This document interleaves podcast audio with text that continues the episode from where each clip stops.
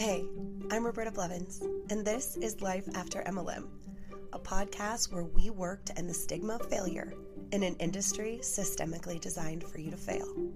Join us as we dive into the real life stories of survivors, experts, and advocates to debunk the common myths and fallacies of cults, scams, and multi level marketing. The FTC is asking for our help. On February 17th, a motion was passed to propose the implementation of a new rule for certain types of businesses to present an accurate report of earnings potential for people who are in need of a stream of income. Too many times have certain business models taken advantage of people who are desperate. In this climate, where the world has been shaken, job scarcity and fear have more people than ever searching for a new way to put food on the table. Too many times have people been misled by false or deceptive earnings claims. The business models in question include delivery services, online business coaches, and most importantly, multi level marketing. The purpose of the FTC's proposed rulemaking is to prevent more people from being scammed into funneling their money into a business opportunity without all of the facts beforehand. If this rule is implemented, it could help hundreds of thousands of people, keeping many from going into debt or getting involved in situations they cannot financially maintain. In the world of anti MLM, our biggest goal is to educate and inform. This rulemaking could change the game for potential victims of multi level marketing schemes. The FTC has given the public 60 days to submit comments on this proposal before making a final decision. If you or a loved one has been personally affected by false money making claims, tricked into a business opportunity that didn't make the earnings potential clear up front, now is the time to use your voice and tell your story. We need your help to sway the FTC's decision on this proposed rule and help craft the new regulations that multi level marketing companies will have to abide by in order to avoid future civil suits. For more information on how to submit your public comment, please visit www.mlmchange.org.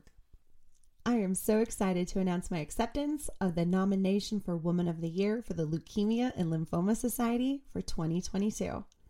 Man and Woman of the Year is a philanthropic competition to support blood cancer research among a group of motivated and dedicated individuals in communities across the United States.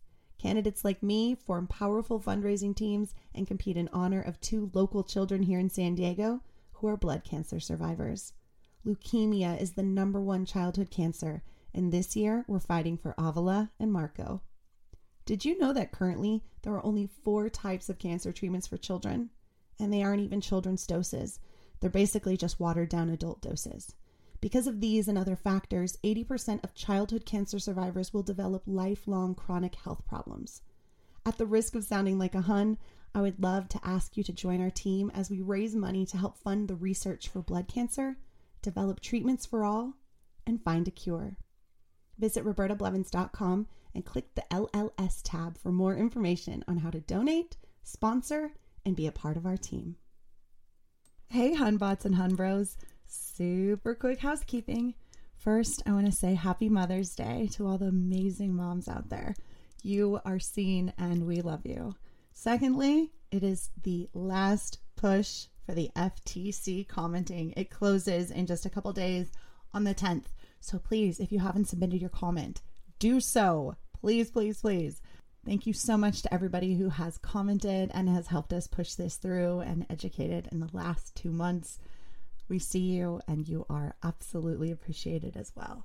I also want to remind you to make sure that you are following over on YouTube. We have new episodes of Hunberta coming out, and we also have our live shows.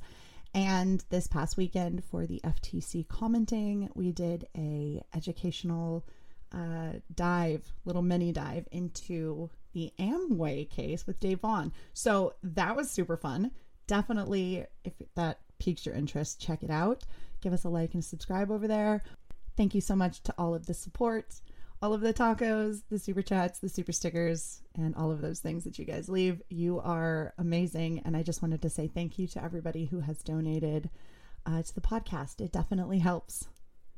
Have a wonderful rest of your Mother's Day and enjoy this episode. Welcome back to another episode of Life After MLM. Today, we have a special treat.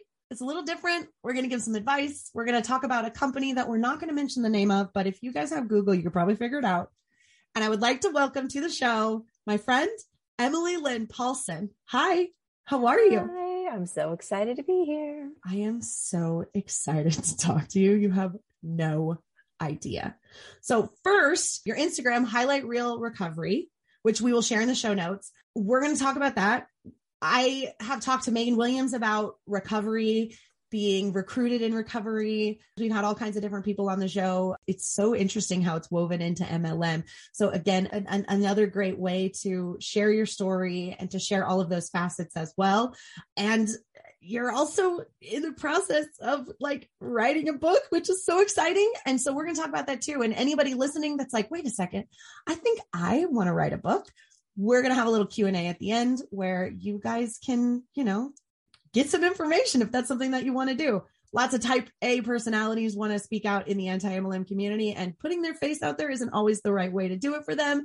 And so I'm so excited to talk to you today, Emily, about all of these things. So, welcome to the show, and let's get into it. All right.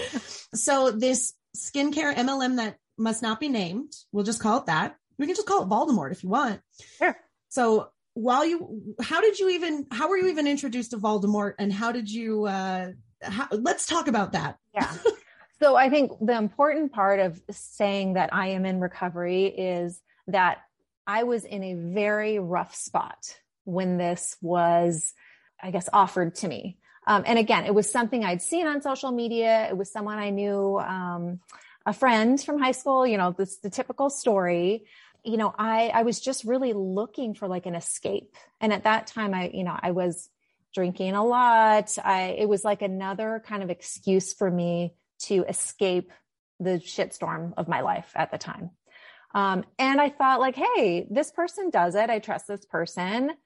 It could be cool. I could get some good stuff and maybe make a little bit on the side. I didn't take it too seriously at first. So that was in early 2014. And here's the thing, right? Like, I think most people feel that way about MLM when it's presented. It's very innocuous. It's like, hey, you've got skin. Why don't you use this and sell it? It's so easy. You can just fit it into the little spaces of your life. It's super, super easy. The nooks and crannies. It fits in the nooks and crannies. How many times do I hear that? Well, and I think any insecurity that you have, you know, I had a, a two year old. I mean, I have, I have five kids. So my youngest was two. And so I was just immersed in kids and, and and like I'd been out of the workforce for so long. And so you kind of get this little sense of hope, like, oh, this is something I could do for myself. Um, and also now I have all these insecurities as a mom, like the way I look, my skin, my body, my, and it just to all of those needs, you know, and then also just a, a sense of community. Like when I first met with uh, my upline, who I joined, you know, there was a whole bunch of people there. And I was kind of like, gosh, they were all so nice and they were so friendly and they all do these, this thing and they're all great. And, and I think the, the ultimate, you know, my ultimate goal here is like, I am not anti people in MLM at all. Right. And I know you feel this way. Like I love people, most people in MLM, like they're great. They're, everyone I think joins for a good reason and that this isn't like a personal attack on, on anyone in any way it's just that's really where I was at the time is I needed that community outside of my current life you know? Absolutely. That is exactly what i felt too. And it is such a universal feeling for anybody that feels lost to find a group of people that get it so you don't feel alone. It's it's universal. Yeah. Yeah. And you know i i really went into it very very ignorant like in a good way you know like i didn't i didn't know enough about it and there were all these like bonuses when I started, and I didn't understand what all the acronyms meant or the things I had to fulfill and not fulfill. I really just trusted the person that I joined. She's like, share this, share this. Like, sure, no problem. You know, I had some people over, I put the products out. Like, I, I didn't take it too super seriously, but then I had a really fast start. I was really one of the only people in my area who who had joined this company. And so it was new to people and there were so many people willing to try. And I also think, you know, 2014, it was really this when Facebook was was not real salesy. There weren't a lot of ads and and it wasn't super inundated with MLMs. So it was easy. Like I could post something and say, "Hey, who wants to try this product?" And there'd be a million people raising their hand. It was it was super easy at that point. Facebook hadn't caught on to shut that shit down, you know. To, yeah, right. I so, remember being targeted for this exact MLM. Yeah. And and the the woman came to me and was like, "Hey, whatever, like try these things, take this quiz. And I was like, oh, thank you so much. Like I'm, I'm getting older. I, what yeah. I was using before doesn't really work for my older skin. And she was like, oh, let me get you on the right, you know, thing. Yes. And I was like, okay. Cool. And then she yeah. gave me the price.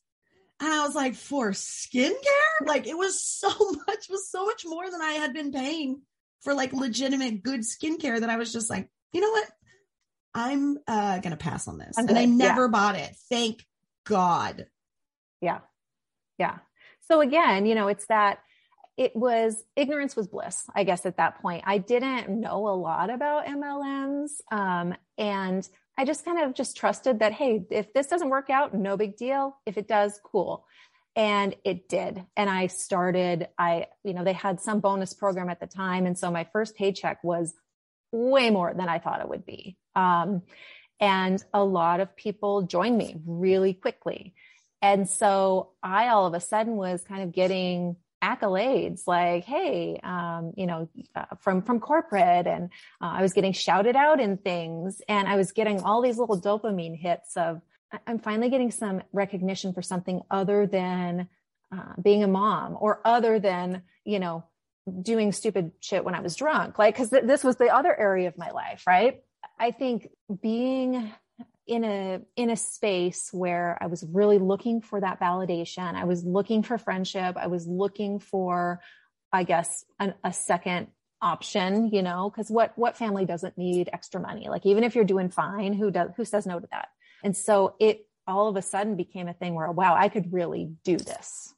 Um, and then I kind of started to go all in on it. Wow. Yeah. So you're going all in, you're seeing the results. How high did you hit? Like how what would the percentage you were in the company? So I got, you know, after I know you always hear that I'm in the top 2% or whatever. After a year, I was in the top 2% rank. And so I was fully in at that point. I, I was a believer. Uh, I totally believed in the products. I totally believed in the system. I totally believed in the company, all of that stuff. Um, and, you know, a couple years later, when I got sober, um, that's when I started like unpeeling the layers a little bit. Uh, the first thing I realized was it, there was this huge cognitive dissonance because I realized, oh gosh, I don't feel comfortable cold messaging anymore. I don't feel comfortable meeting people for drinks anymore and and spouting off about the business. I don't feel people feel comfortable just randomly talking to strangers about it like when I'm drinking. So once I stopped drinking, all of a sudden I was like, ooh, like I, I don't feel comfortable doing this stuff anymore. Do you think that was because like your inhibitions were returning and you're like, maybe we don't oh, a thousand talk percent. about this? A thousand percent. I, I would say that you're told from the beginning to ignore your real intuition.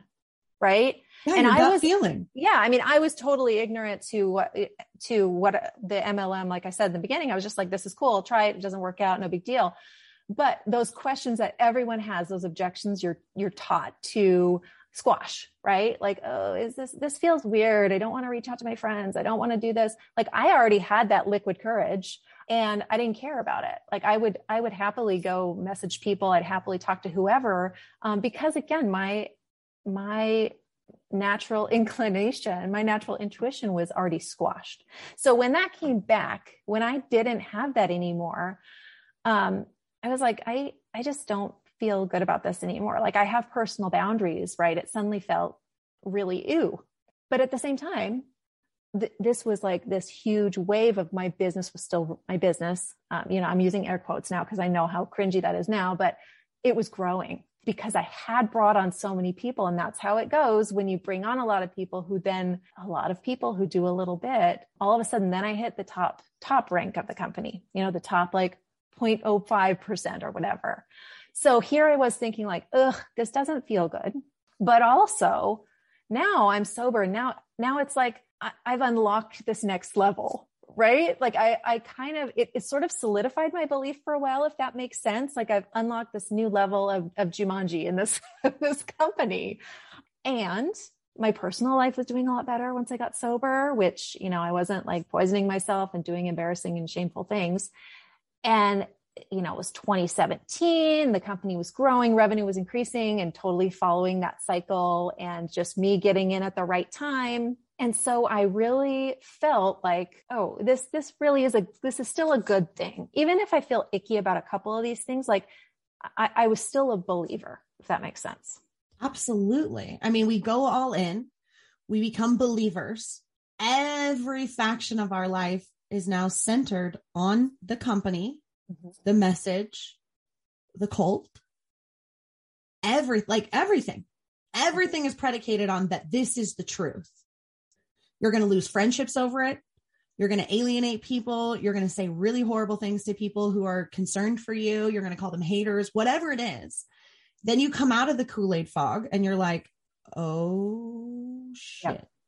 yep. Now I've got to do all this cleanup. And I think that's probably one of the hardest steps for people that are in the top two or really deep and all in is now that you've woven this lie and you've shunned all negativity to just have this big, beautiful, positive ball of yay.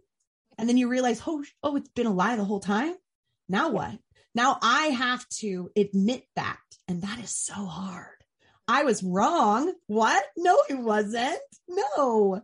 Well, and imagine, you know, here I am in recovery in a 12 step program where I'm working the steps and you go through um, amends, right? That's part of it. You go through, you come up with you know people who you maybe have a grievance with you figure out what your part in it is and you apologize if you're able to right that's like the whole thing so i had this growing list of amends that i noticed this theme of being because of the mlm right wow. like you know like maybe putting an order through on someone's account when i shouldn't have or um you know just telling people, selling people a dream when I, that didn't exist, or maybe pressuring them to join the business when I maybe knew it wasn't right for them, you know, looking back, right? Um, so again, I had all these glaring, like, oh, this isn't good, this isn't good. And yet it was going really well. Again, air quotes. I wish like you can't see the air quotes in a podcast, but I'm doing lots of them. Um, so I had this just like, oh, this really extreme cognitive dissonance because again, I had this whole community of, of women who, who really were rallying around me and like, good for you for getting sober. And so I felt so much love, even though I just felt, uh, I felt weird about it. Absolutely. Yeah. Yeah. So when I was probably four or five months sober, I was asked by an upline, you know, you have lots of uplines, right? who I really respected, still do, again, still just totally respect and love so many of these people, if I would be comfortable sharing my story during her presentation at convention. Um, and a good friend of mine was also asked to speak. And it, it wasn't like a, um, here, talk about what the company has done for you. It was more like, hey, talk about um, some something you said no to that helped you say yes to other things, like something that established your priorities. And I and I felt really comfortable with that because I'm like, hey, I got sober. My life is way better. I would love to talk about that. And then my friend had a health issue that she tackled. And, you know, it's like, cool, we can do this thing together, just like talk for five or 10 minutes. And I felt, I was like feeling more comfortable sharing my story. Right. And when I mentioned this to my sponsor, my AA sponsor, um, I know I have to be careful with like MLM sponsor, AA sponsor. This is my recovery sponsor. Um, and I kind of thought she'd be like, wow, good for you. And instead, she was like, be careful. Do you ever wonder how much of your personal data is out there on the internet just for anyone to find? I promise it's more than you think. Your name, contact info, social security number, home address, even information about your family members. It's all being compiled by data brokers and openly sold online. This can lead to a lot of problems, including identity theft, phishing attempts, harassment, and unwanted spam calls. But now you can protect your privacy with Delete Me. Signing up for the service is super easy. Just provide Delete Me with exactly what information you want deleted, and their experts take it from there. They send you regular, personalized privacy reports showing what info they found, where they found it, and what they removed. I got my report and I was floored with the results. Of the 105 data brokers they checked, 83 of them had my data. Delete Me then removed 173 listings of my personal data off the internet, and they make sure that it stays off too. Take control of your data and keep your private life private by signing up for Delete Me at a special discount just for our listeners. Get 20% off your Delete Me plan when you go to joindeleteme.com slash MLM and use promo code MLM at checkout. The only way to get the 20% off is to go to joindeleteme.com slash MLM and enter code MLM at checkout. That's joindeleteme.com slash MLM, code MLM. Be careful. You're wow. telling a ah. story that the story you want, and it's for you know your benefit and the true benefit of others and not like to increase someone else's bottom line wow and like i knew what she meant but now in retrospect, I really know what she meant. Um, but at the time I was like, oh no, this is for people who are already in the company. It was like for people there who are already enrolled. Um, and I really want to share this. I want to share this story to have it out there. I've had so much shame, so many secrets. I feel like it's really important. And she was like, awesome. Just, just be careful. And it wasn't again, like till like a year or so later that I really understood that part of it. Um, That's a really interesting thing. It's it's yeah. very interesting that your recovery sponsor said, "Be careful with how you're wording your words to influence others with your pain." Mm-hmm. And you're like, no, no, no, all these people are already in. It's not a big deal. But here's the thing the people you were talking to were those that were on the fence. Were those that were already thinking about leaving. And your story, maybe, unfortunately, made them stay longer. Mm-hmm. And so we think a lot of times like, oh, MLM wants me to tell my story. Big, huge dopamine hit there. You being on stage at convention. Oh my God. I could just imagine how much dopamine that was. But it's, it's to manipulate the people that are on the fence. it's, it's so sad. And it's, it's wonderful that you're sharing that with us. And it's wonderful that you understand that now because I think there's probably people listening right now that are in MLMs that may be having these conversations just in their team pages on a Facebook Live, going, I'm going to tell you this time where I said no, and it actually was a really great, or whatever. Yeah. And again, it, we don't want to manipulate the ones that are thinking about leaving. We have to be very careful with our loaded language when we're talking to people about our experiences and things like that because it can it can be damaging in, in, just like in this instance here yeah. And, and I loved that one thing I loved in which I, I always assumed that this was when you had different consultants getting up talking about their story. It's like, look at the w- wide range of backgrounds of people and how there's so many. Di- and I loved that. I, I, I loved how, again, air quotes, diverse it was, which is not at all.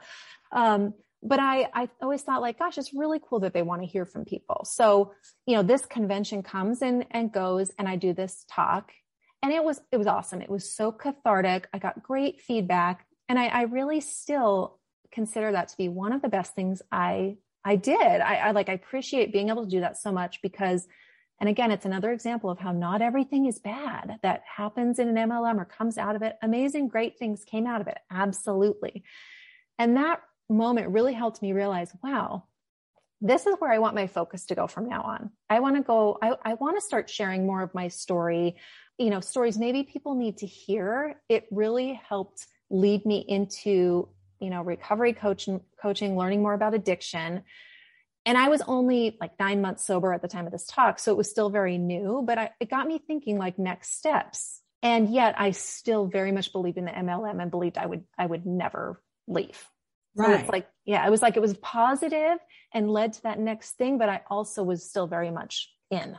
Yeah it's it's wild like yeah what what we convince ourselves of and and the excuses we make for things to stay in longer i stayed yeah. in in lularoe so much longer than i really ever actually wanted to because i just was like oh i guess i'll just stay for one more month. I guess i'll stay for convention. I guess i'll stay for you know?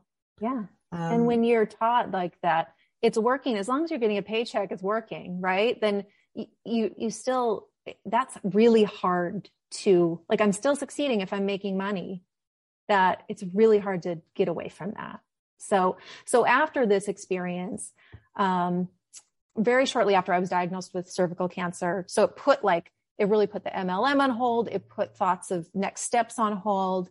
And, you know, fast forward, everything was fine. I had surgery, everything was removed, good, awesome. And I was at this place in the MLM where I had a big enough team that I could take time off and I would still be making money because there were enough people joining um, and enough people buying their own product that I was I maintained, right? Yeah, that residual income kept that kept residual in. income. Yep. And of course, I remember posting about it, like, "Oh, I'm so glad I had this option when I'm in the hospital." I was like, "Oh God," like I, those those cringy things that pop up, right? But again, my whole team stepped in. People in the company, I got gift cards, I got a meal train. Like again, these wonderful, loving people, no question. That kept that, but that kept me in. Like, this is my place. These are my people who love me and take care of me. Right. Um, yes. Um, and very shortly after that, then I was asked, based on the, the talk that I had given at convention, to speak at the next convention. Now, it, it is months and months and months and months of planning that that this happens. And I think I know I'm not an event planner. I know that conventions and things like that must take a really long time to plan. I know they're planned in advance. But the fact that they keep you focused on something so far in the future all the time, I mean, I had to start like practicing it really like early, right? Um, so like nothing would derail me in the meantime. So this, even though I was still focused on like eventually I want to do this recovery coaching, I did start taking classes and courses and all this stuff. I also was still very immersed. And so there they wanted me to talk about like staying motivated when things derail you. And i wanted to talk about the highlight reel which like hello that's my, that's where my screen name came from. That's the name of my book. Like that's my business name highlight reel you know r-e-a-l right? That what you see is not always what's what's out there.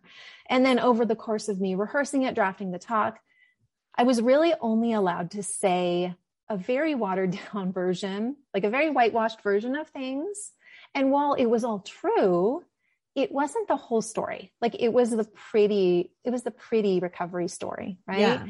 Very and produced and curated. Very curated, very curated. And and I know that there's there's a time and a place for everything. And, and so I kind of took that as a okay, fine in this context. But I took it as a sign to say, like, if it's not appropriate here, I still want to share my story. And and that that really, again, it's like these next steps. I was like, I want to write a book. I want to write the real story out there. Okay. You know, it's just like the, the facade just kept getting cracked. It's like I wasn't allowed to be totally honest, like just as honest as they would let me. Um, but then also I was starting to, I was like at the height, right? I was going on these international trips and, it, you know, it was amazing. It was so fun. But there were things that were starting to not resonate with me. Like they, they, the company would like change the structure a little bit. And one of the first things that really started to make me wonder, you know, like, why are they doing this? Is, you know, we were on this international trip and they were like, okay, well, now we're going to make it harder for you to earn this trip.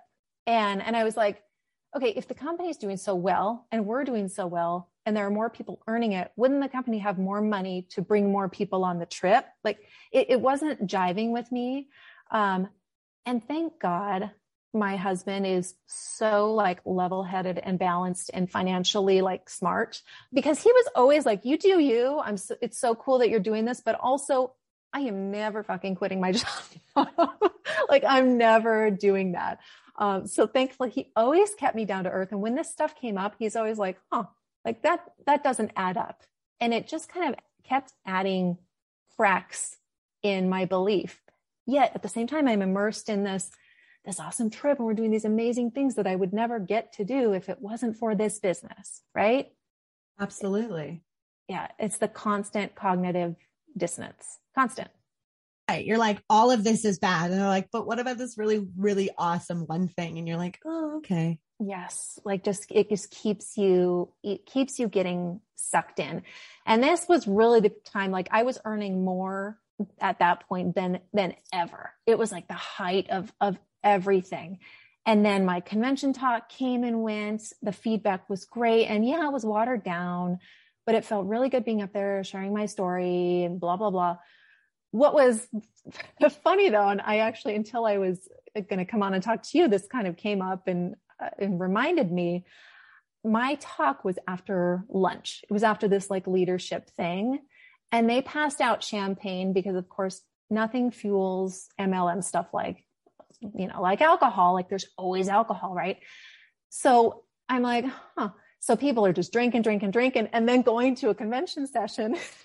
so there were people like nodding off in the seats. I'm like, this is just so ironic, right? I it just it just reminded me of that I mean, you're literally talking about your own recovery from this, and they're encouraging getting drunk before listening to you. Oh yeah, not, uh, it's like one maybe I was thinking before you said people were passing out that oh, alcohol is going to limit their inhibitions. They're going to be more susceptible to the message because we're going to make it fun with well, I'm champs. Sure I'm sure, right? I'm sure that's part of it. They're like, let's talk. Yeah. And you're looking out on this audience where you're literally talking about your own recovery yeah. And there's people that are drunk and passing out.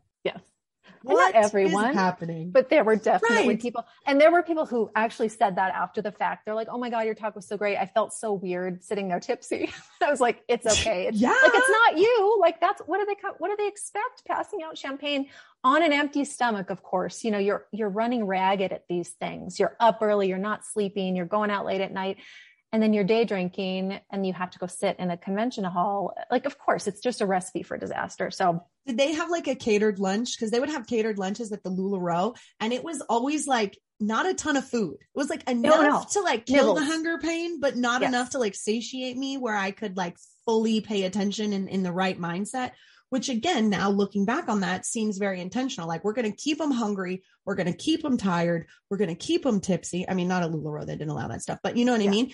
Like yeah. these are like, it's, it's part of it. It's it just totally seems so intentionally part of it. It seems, yes, it, it definitely is. And I think that lowering the inhibition and, and all of that, there were times when, of course, I didn't notice this until I got sober, but you know, this is a couple years in. It's like, can I get a fucking glass of water? Like, why is it just champagne everywhere? Like, it was so hard to find something that wasn't alcohol. So, anyway, so this, you know, it came this this talk again. It was great. It wasn't exactly what I wanted to share, but I got great accolades and all this stuff.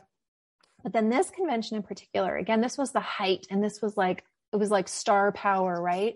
I couldn't walk down the hall without getting stopped to have like a picture taken and my friends, you know, of course, my friends who joined me were still my friends. Like I'm just regular Emily, like I still am, always was. And they're like, oh my God, they, you want a picture with her? Like they just were, they never understood. They're like, this is so weird. It never ever felt comfortable. This, like this, the celebrity status of it. Absolutely. It, it felt weird. And especially now looking back, it, it feels, feels really weird. So that was again, more cracks, more cracks in the facade of like, now, okay, I'm I'm getting all these accolades, I'm getting asked to speak, I'm going on stage and doing all this shit. And my team, meanwhile, who's been with me all this time, they still aren't achieving and they're working. And I know they're working. It isn't that they're not doing what they're supposed to do. And now they're making it harder to achieve things.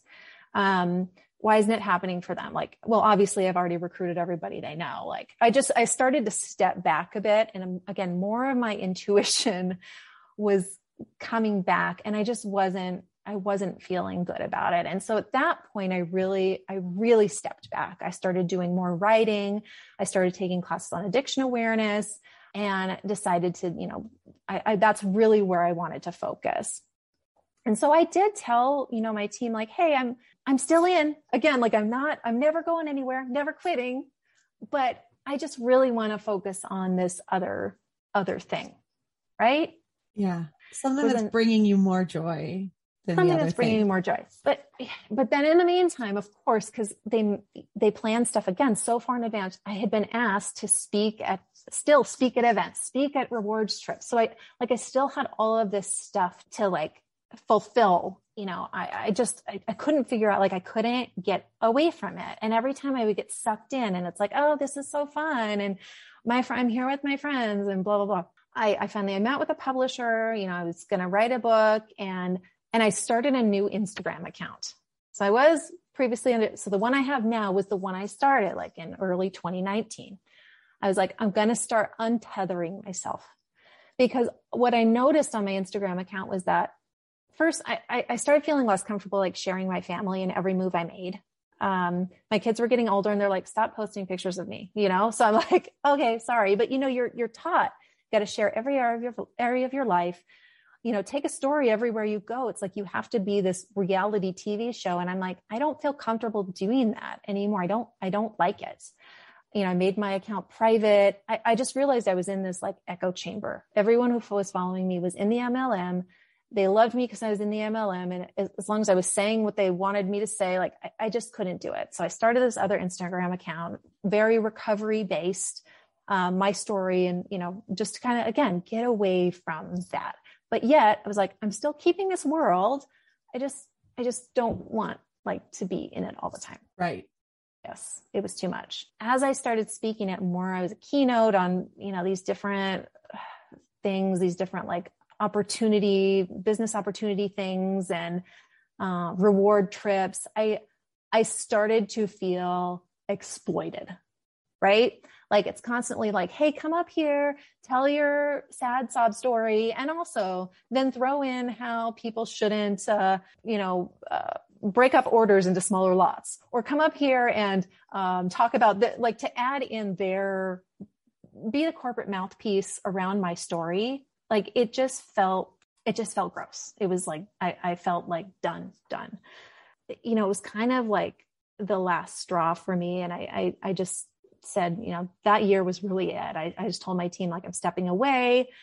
Um, and, you know, if you guys need anything, cool. But, you know, I, I turned off my team page, all of that. Um, and then I started focusing on my book and I really went in full, all in and writing and recovery coaching. Um, yeah. And I, but yet, But yet, I was still in, right? Yet I was still like, I couldn't quit for a while. It's tough. Yeah. It's tough. People get stuck. It's hard to leave these groups. Yeah. Even if you're only 1% anti MLM and you're working your way out because you're still stuck, that's progress.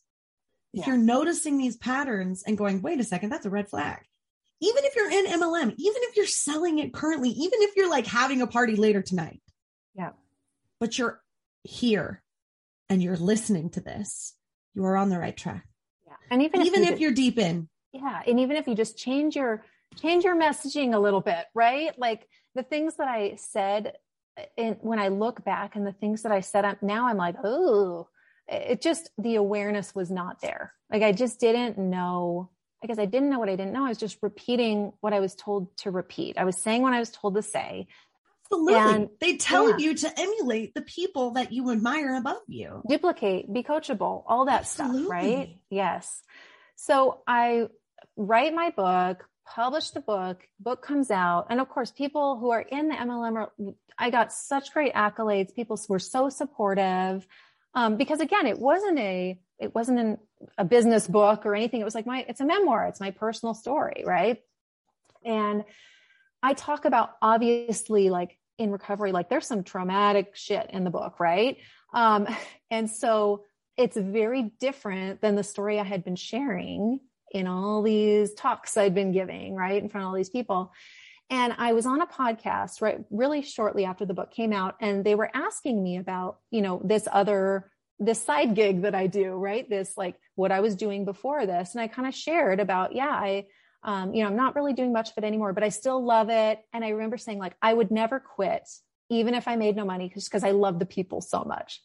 And now looking back on that, I'm like, I, I need to examine that a little bit. Um, but that's not even the point. The point is shortly after that, corporate reached out to me to say, you need to remove the name of the company from this podcast because they didn't want to be associated with the really like it looked bad apparently. Like the things that i was talking about like these the real like raw, yeah the not heavy, just the fluff. not the like the whitewash story. And i was like hmm okay like it was like just to me was like a big fuck you. Like you have been using my story to sell the business opportunity and the products now for a couple of years. And now that i have this now now my my like star is shining a little too bright is that what's yeah, happening absolutely So I'm like, because it's not the watered down version that they curated for you. It's yes. your version, and they yes. didn't want you to tell your version. Yes. Yes, exactly. So then we all know what happens after 2019. The pandemic comes, right? And I was, I mean, I was out, out at this point. I was not talking to a single customer. I was not like, I had everything turned off. I'm like, don't come to me for anything. Go to my upline. And I will say, like, my upline was so sweet and gracious and was like, you know, I, I understand. Like, she totally understood why I felt this way. Right. But yet still very much believes in whatever. It's just, it's just a me thing. Right. So pandemic happens. And then I see just the the brainwashing, the the way that the grossness around, oh, you lost your job, should have had a side gig.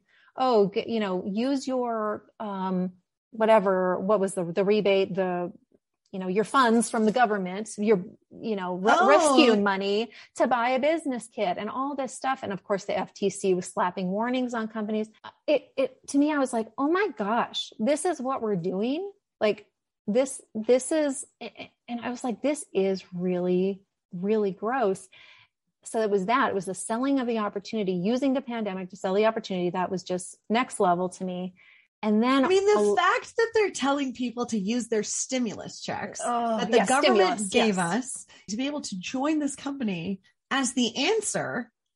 It's yes. wild. Like that money was for bills because people weren't working, not to join cults because it's a good idea. Like what? Yep.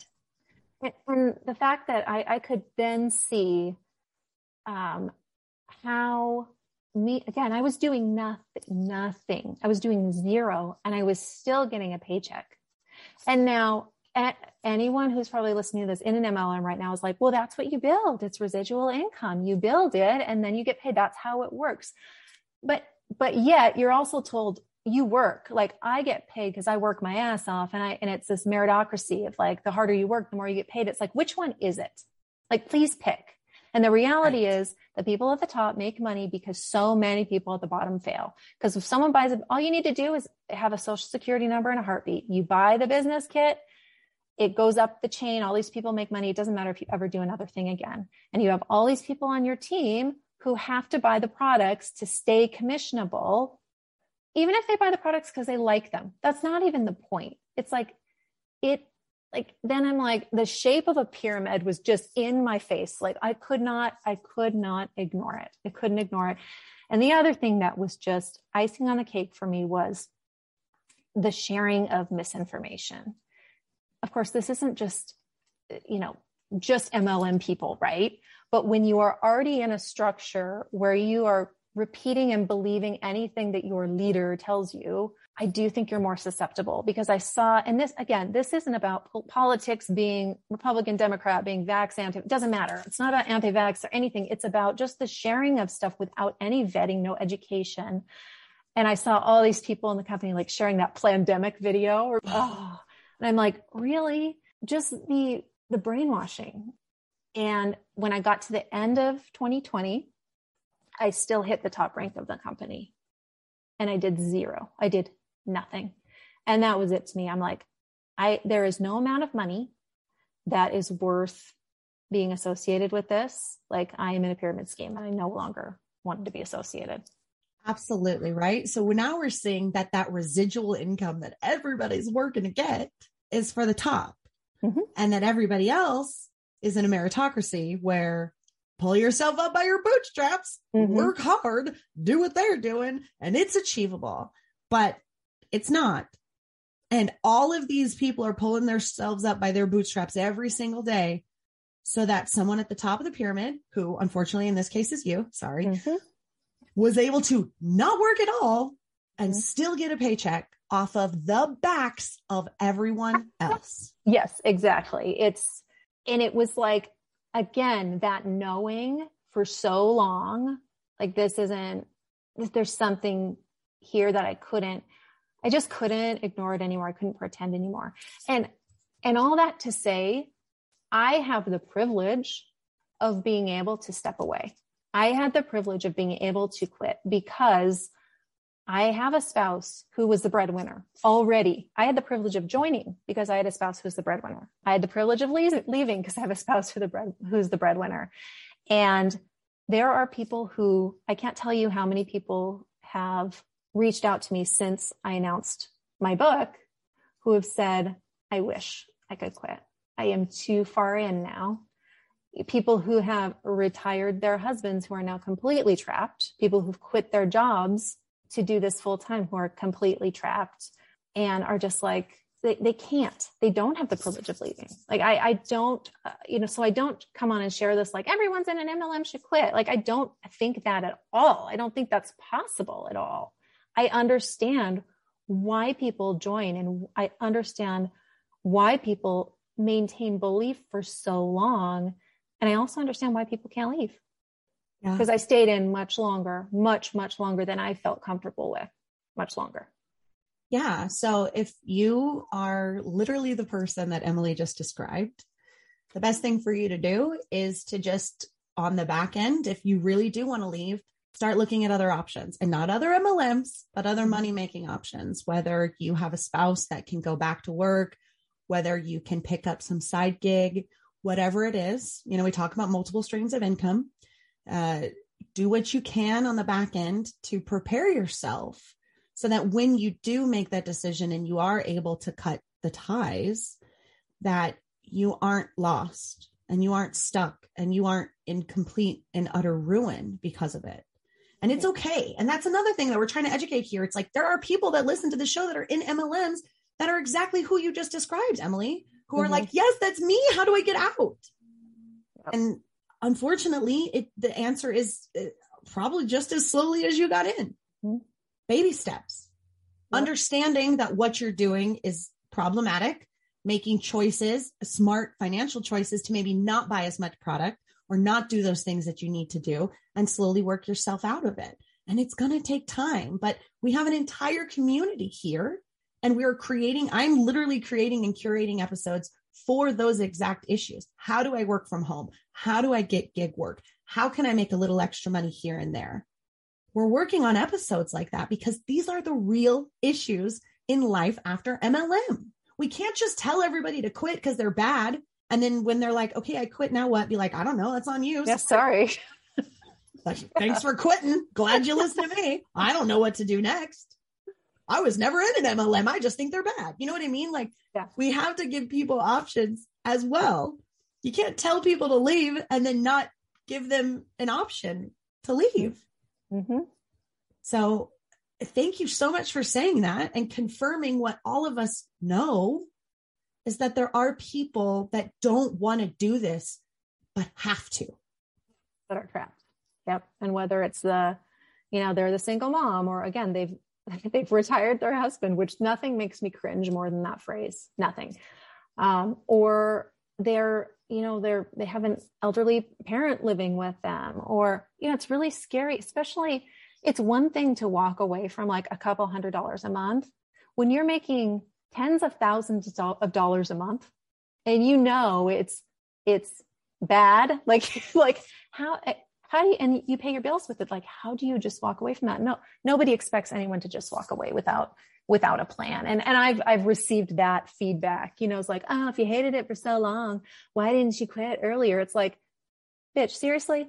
Like you're you're told from the beginning you're told from the beginning this is a legacy. Do this however you want as long as you want however it fits in your life.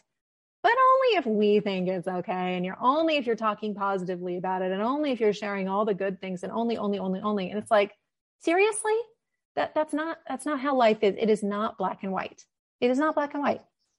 Absolutely not. We love those shades of gray. Mm-hmm. Yes. So you are slowly working your way out. You're writing this book. You're doing all these things. What what was you know like the final straw that made you be like, yeah, no, this is done, and I'm completely moving forward and never looking at this again after those residual checks were coming in. Yeah, I mean, I knew from writing my first book that writing like saved me through that process and how and helped me figure out like how I got there in the beginning, right? And and I know that me being in the place where I needed that again, like I, I can 100% still like treasure my time in the MLM and all that it gave to me and all the wonderful people that I met and also know that it's no longer good for me and no longer serving me. And so I just started writing and I I started writing down how I felt. I wrote down just like the story of how I got in and and I started talking to more people. And I started talking to a lot of people because of course when you step away from something people inquire and I talked to a lot of people over the last few years um, through my sobriety like you know why why did you step away and what happened and how do you feel about this and how do you feel about that and really interviewed a lot of women um, and that's one thing that I, I want to share stories that are not my own too that um, again, my story is not the only one. Um, and anyone's, you know, welcome to write their own book too. But if, if I can share my story and also, also show people like, like it's not your fault, A, for not making money. It's not your fault for feeling trapped. Um, it, like none of this is your fault, but also what can you do to not like victimize other people? Absolutely. and not like perpetuate this feeling for other people going forward. And so I thought like, especially with 2020 and, and how all of that went and, and just seeing this rise of like, um, you know, people selling, selling dreams that don't exist, selling cures that don't heal. So, and, and, and it I just really wanted to share how MLMs really play into that and how they played into that for me and how I how I was able to disconnect myself from something that I was 100% on board with. I mean, if you gosh, 7 years ago would look at my Facebook post or would have known me then, I mean, it I was I drank the Kool-Aid hard. Like I made it a double, I threw in some vodka. Like I was in. I was married to it. And so I just wanted to share like how that happened and, and have really have compassion for people who fall for stuff like that. And that's not even the right word. People who get, I understand why people get trapped in conspiracy theories. I understand why people get stuck in these things that are inherently not good for them through addiction, through this, through like, I understand that deeply. And it all is so interwoven so yeah, I just wanted to, I wanted to share it. And what's interesting is, you know, I wrote the book proposal and there's, there's a lot that goes into writing a book, obviously, like, so shopping this around with an agent and stuff. And I had a lot of feedback from publishers that was like, this so needs to be written. This so needs to be out there. But we have too many contracts with people who are in MLMs.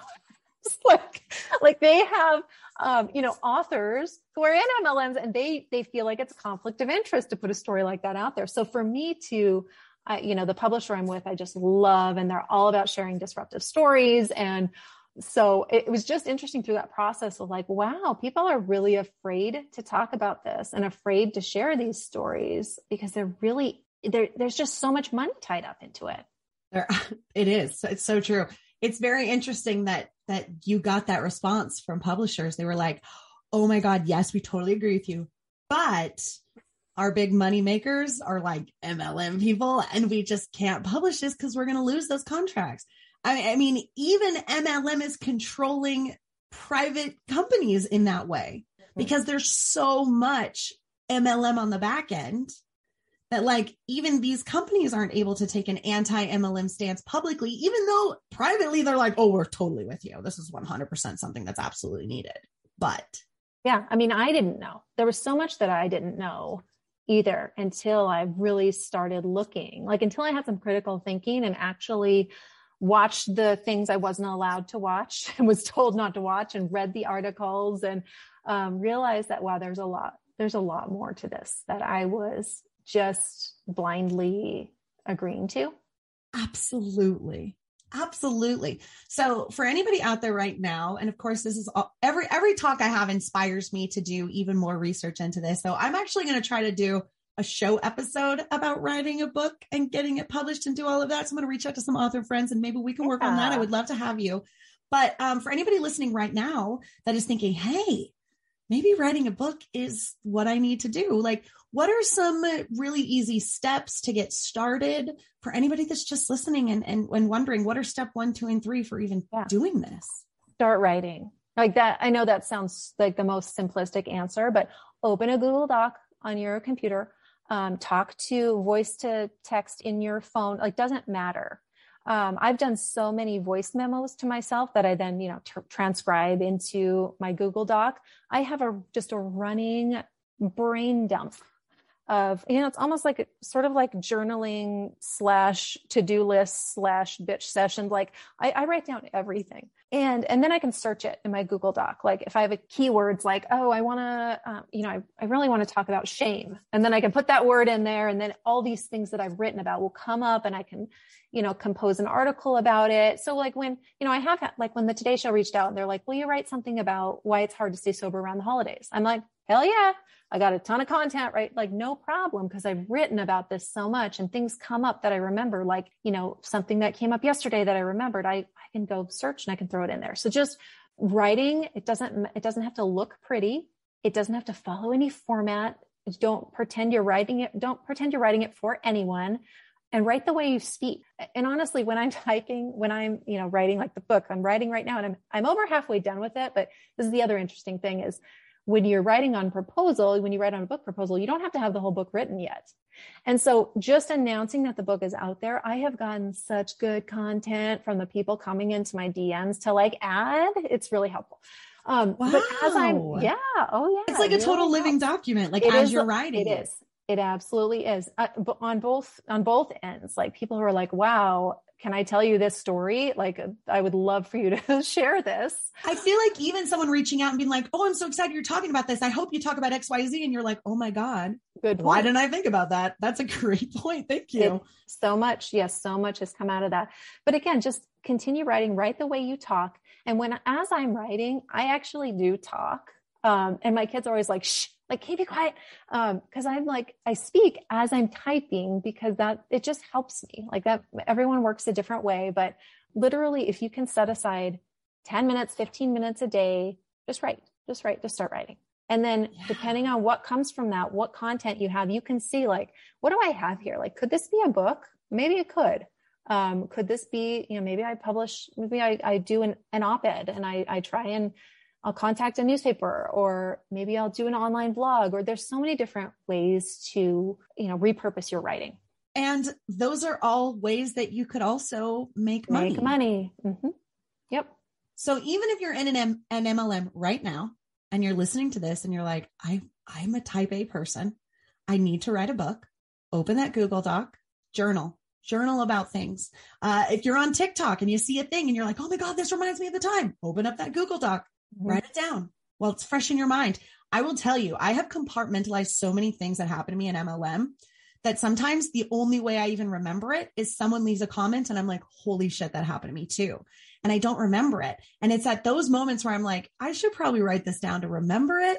That's a great way. And then, like you're saying, right now it's just a journal. Right now it's just an idea. Right now it's just maybe a blog. Maybe it's a private blog. Maybe you make it public later. Who knows? But you have that document. And so if you decide to write a book and you have a blog, you now have all these chapters that you can now just elaborate on and go deeper, talk to other people, go, oh, this is a really interesting idea. You know what? Recently, I met that girl on Instagram. I think she might have, I'm going to talk to her about this, this chapter that I have an idea and go from there. Again, like it's all a living document. Every single author that I talk to says exactly the same thing. Talk to people, ask questions, write things down, and go from there. So, anybody that is doing that already, how do you even reach out to publishers? How do you even do a proposal? Like, what are the steps from that point? Yeah. So there's a lot of different ways. I mean, there's self-publishing, there's hybrid publishing, uh, you know, self-publishing is where you do everything, you pay for everything, you put it, and it's actually, you know, pretty it, it's not that difficult to self-publish. And I say that like it is difficult, but like it's, you, you can do it. And I know, um, one of the creators, Megan, just wrote a book and yeah, she's self-published, right?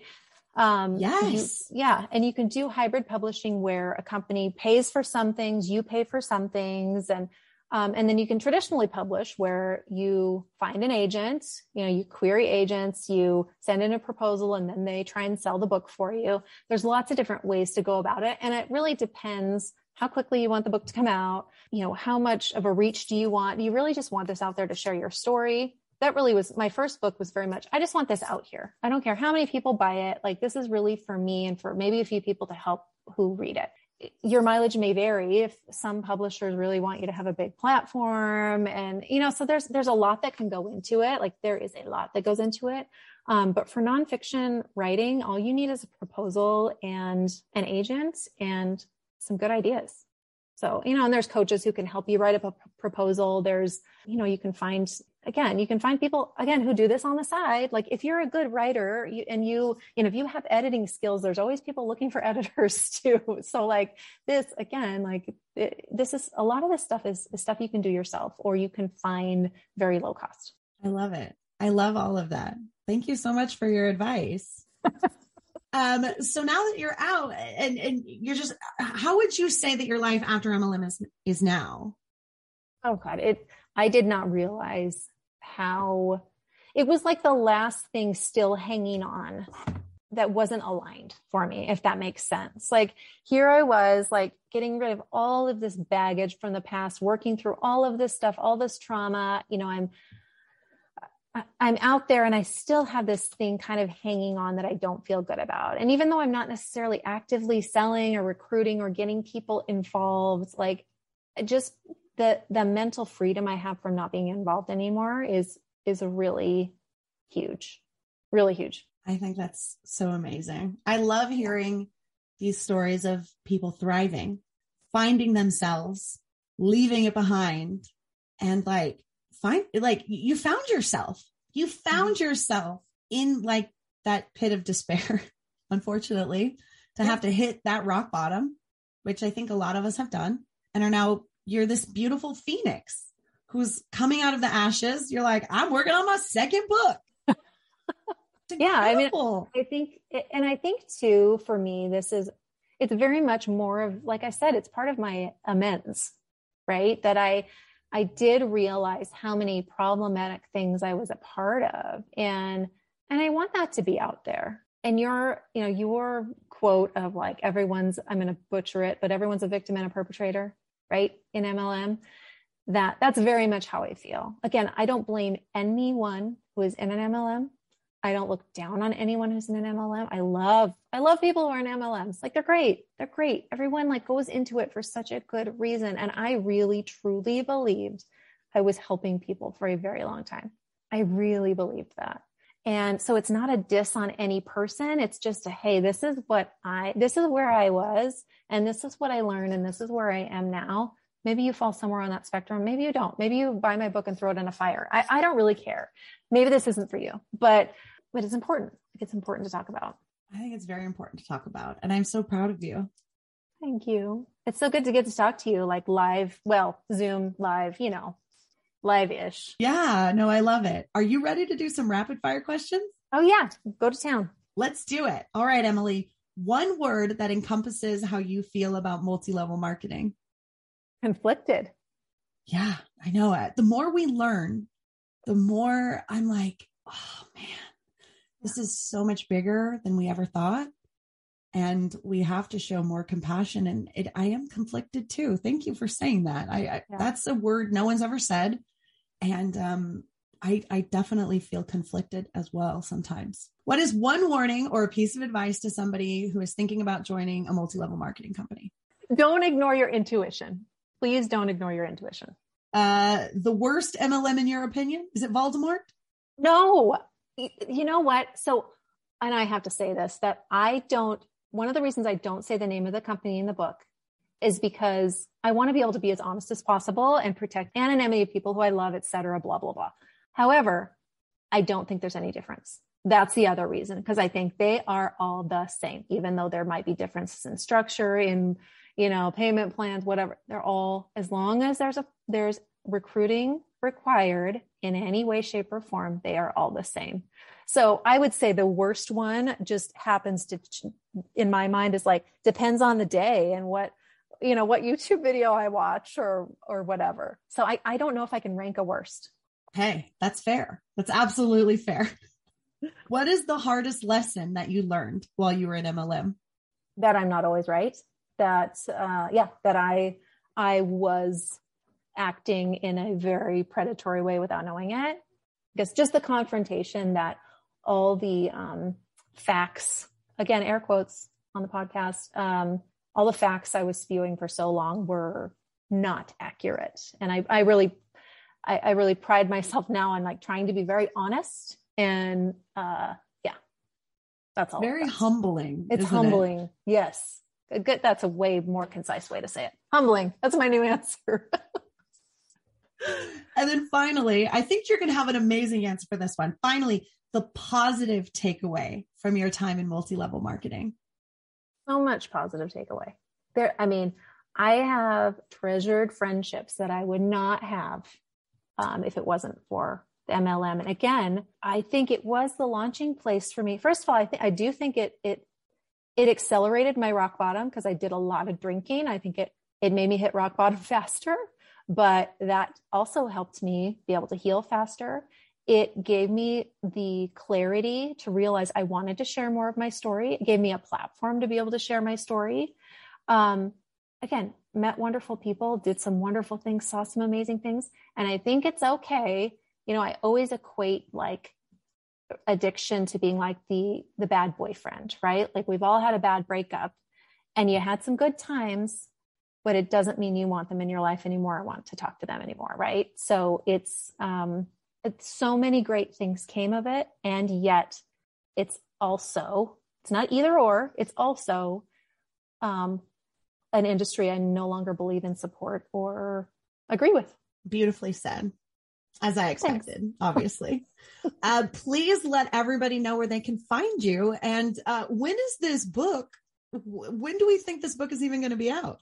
May of 2023. So I know it's over a year away, but that's, you know, um, if you have any great things you think that I need to add to the book, please reach out. Um, Highlight Real Recovery is my Instagram. That's where you can probably most easy uh, way to find me. I'm on Twitter ish, but I don't understand Twitter. Emily Paulson. Uh, also, not really on Facebook, so don't try and find me on there. Uh, I just kind of suck at social media in general. Uh, and you, probably the best way to contact me is just on my website, emilylynnpaulson.com. And I've got a contact form on there if you want to reach out. Um, I'd love to hear from you. Perfect. I will pop all of those links in the show notes so everybody can find you so much easier. Thank you so much for coming on and talking about this, for giving us advice, for being unbelievably compassionate and warm and understanding. You you have even more compassion than me. It's it's it's a beautiful thing. So thank you oh, so much. Thanks, Roberta. It's been great talking to you. Thank you so much for listening to Life After MLM. Don't forget to like, subscribe, and share. And follow us on social media at Life After MLM Podcast and my advocacy at The Real Roberta Blevins. You can find all of the links to the social accounts in our show notes. And if you just listened to that incredible story and you thought, oh my God, I have a story just like that that needs to be told, hit me up, therealrobertablevins at gmail.com. I would love to have you on the show to share your story and start your journey in life after MLM. See you next time, Huns.